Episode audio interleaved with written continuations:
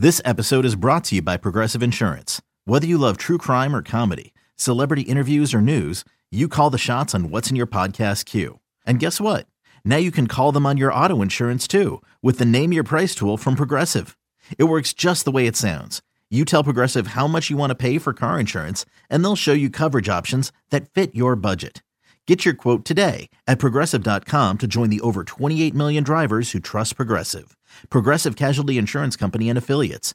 Price and coverage match limited by state law.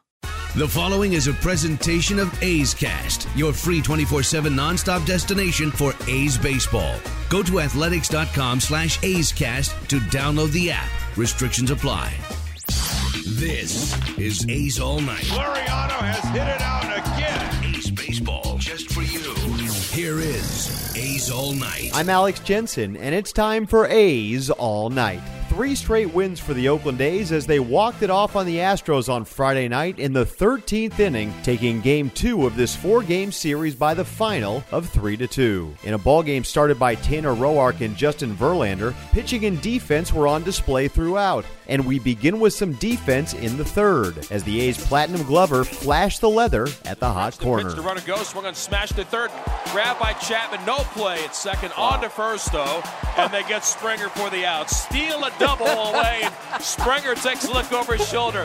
Hey pal, you know it, and you might as well get used to it. He's going to be around for a while. That that is the ultimate look right there. You're right. It was hooking away, looked like a double, and then an easy throw, and Springer gets to first base. Doesn't even get there and looks back. You got to be kidding me. With Josh Reddick still on second base and two outs, Roark still to navigate his way out of the inning, as the next hitter was the dangerous Jose Altuve. The 3 2 swing and a miss, a slider away. Altuve throws the bat and the helmet.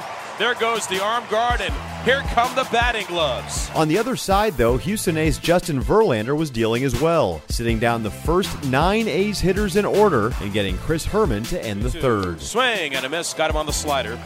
Seven strikeouts the first time through for Verlander. So far, it's been his night, but Tanner Roark in lockstep. He hasn't allowed a run either. A's starter Tanner Roark on whether he takes what the opposing pitcher is doing into account, and Robbie Grossman praises his club's resilience against the Astros ace. Actually, I kind of think of it that way. I, I think of me facing the, the, opponent, the opposing pitcher. I try to, you know, I try to outlast or keep up with, uh, you know, the other starting pitcher and, and try to do better. When he goes out and puts up zeros, I want to do the exact same thing. Well, it's it's facing Justin, and uh, we've all faced him before, and we know what com- what we're getting into. And um, for us to, to battle it out and, and scrap away and, and finally come away with a W just tells you everything you need to know. In the fourth, Roark found himself in another jam. With Astros on first and second and two outs facing the red hot Yuli Gurriel, the A's righty took it upon himself to make a play and keep the ball game scoreless. Fastball broken back bouncer off the glove of Roark. It dies on the grass. Picks it up, throws the first. Good stretch oh, oh, by oh. Olson. They still get Gurriel, and the inning is over. Roark did not give up on the play after it ticked off the edge of the leather. Then in the bottom of the fifth, the A's became the first team to break through. And as you might have guessed, it came via the home run. Here's Mark Canha with one out and nobody on, finally getting to Verlander. And Verlander. it swung on a high fly ball left field. Brantley going back at the track, right to the wall. He'll turn and watch it fly. And the A's take a 1 0 lead. Mark Canha hits it out to left field. His 18th home run, 1 0 Athletics over the Astros in the bottom of the fifth. Canha describes his approach against the future Hall of Famer. I think with a guy like Verlander, you just have to keep pushing. He's going to strike people out. He's going to have success. You just have to um, stay positive and, and keep kind of grinding out at bats and, and just try to get a good pitch to hit. In the very next inning, the Astros came right back against Roark. With one out, a double, walk, and soft single loaded the bases for Carlos Correa, who was able to drive a ball to the outfield and tie the game. And a swing and a drive into right, not well hit. Piscotti coming on, lining it up, makes the catch. Brantley tags. Here's the play to the plate, and it's going to be offline, and the ball game is tied as Brantley scores on the sac fly to right by Correa. The other runners held. It's a 1 1 game. Then Yuli Gurriel followed, and he gave Houston the lead with a single, but Mark Canha in center made a great play to not allow the inning to get any further. Swung on in line to right center up the alley, and nobody's there. That's going to get through. It's cut off near the track by Canha. One run is in. Alvarez to third. They'll hold him there. The throw to second. Out at second base is Gurriel. On a great play by Canha, going far into right center and cut the ball off before it got to the wall. 8 6 on the play at second base on the throw to Semien. It ends the inning. Canha on the play, and his thought process in throwing out Gurriel and ending the threat. Where that ball's hit, every every hitter is going to go for two on that one. So it's just uh, pick it up and throw it. In my mind, I was just picking it up and getting rid of it as hard as I could into, into second base. Uh, As for Roark, that would spell the end of his day. The righty was quality in his third start for the A's, going six innings and giving up just the two runs in a no decision. A's skipper Bob Melvin, Roark, and Robbie Grossman all weigh in on the start. Yeah, no, I thought he was great. I mean, you could tell right away he was on it too. And, and going into that game against Verlander, especially he's been against us, and you know his numbers this year, he knew he had to, to be on it and had to get off to a good start as well. I never found a lot of stuff off, you know, deep counts, uh, weren't chasing some pitches. Um, you know, I just kept going, kept attacking, and the biggest thing was just make make good pitches. Don't try to do too much, just make make good pitches, and uh, you know you'll have success. Man, Tanner threw the ball unbelievable for us. Um, he, he gave us a chance, and that's all we can ask for. And uh, man, he made a couple nice plays off the mound too. Um, but uh, that was that was a good game, and, and we know playing this team that we're gonna have uh, some grinder games like this. As it turns out, Canha's play in center would prove to be critical. With one out and nobody on in the very next inning, the bottom of the sixth, Marcus Semien got to Verlander again to tie the ball game. It's a high fly ball, right center. Springer back. Springer at the track. He'll turn, and the A's have tied it up as Semien hits it out. It's a 2-2 ball game in the bottom of the sixth.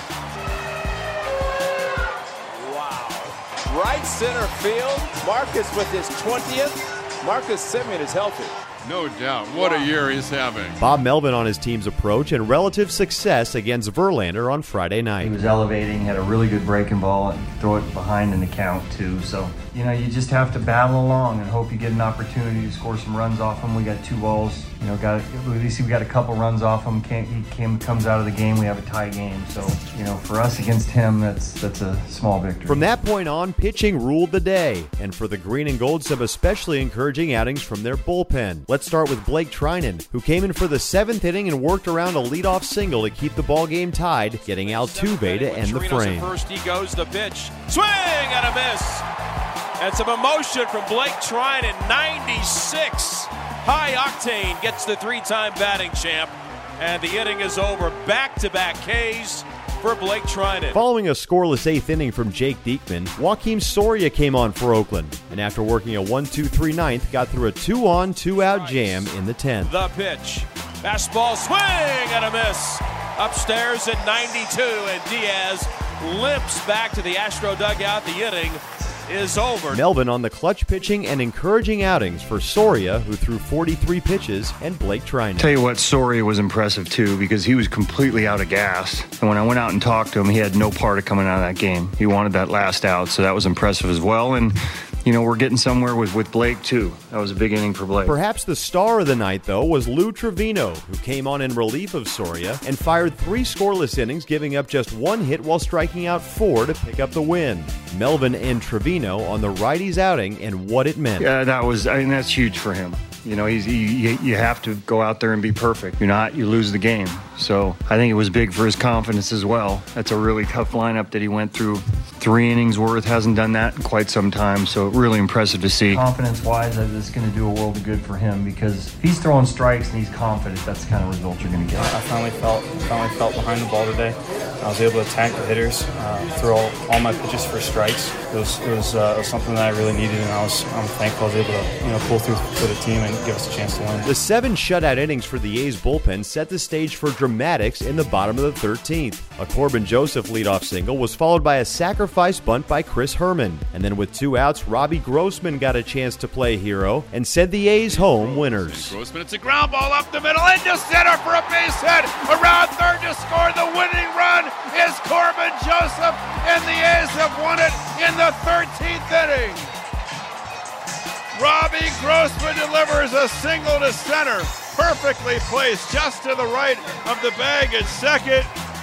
The A's have won the first two games of the series against the Astros, and tonight it's 3 2 Athletics in 13. Melvin on his reasons for using small ball in the 13th inning, and Grossman takes us through the at bat that delivered the A's the ball game. Yeah, no, it was big. You know, we, we you only need one run there. You know, we'll, we'll bunt when we need to, and we just need one run. And you know, with Joseph on base and you know Herrmann at the bottom getting a bunt over, and then the top of our lineup coming up, we felt good. Uh, like you said, I've never faced him before. He uh, threw me two changeups to start the bat. And I, I, knew a fastball was coming right there, and uh, lucky enough, I got enough of it to get it through. I'm just glad we get to go home because I know we got a day game tomorrow, and uh, it's gonna be a quick turnaround. Grossman's heroics pushed the A's to a season high 18 games over 500, as the club is now 70 and 52 following their third straight win. Oakland will turn to Chris Bassitt on Saturday afternoon to try and make it four in a row and deliver a series win over the Astros in the third of this four-game series with Houston. Roxy Bernstein will kick off your pregame coverage with A's Total Access beginning at 12. 12.05 p.m.,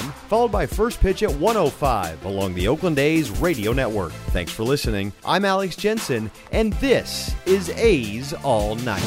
This has been a presentation of the Oakland Athletics.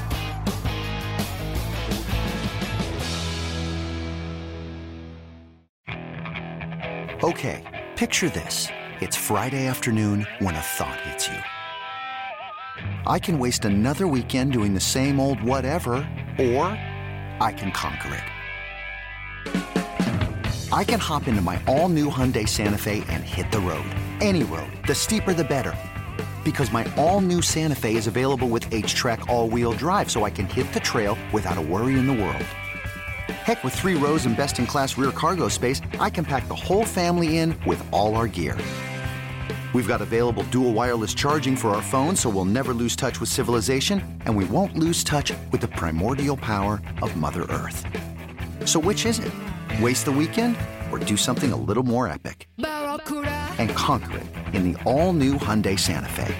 Visit HyundaiUSA.com or call 562 314 4603 for more details. Hyundai, there's joy in every journey.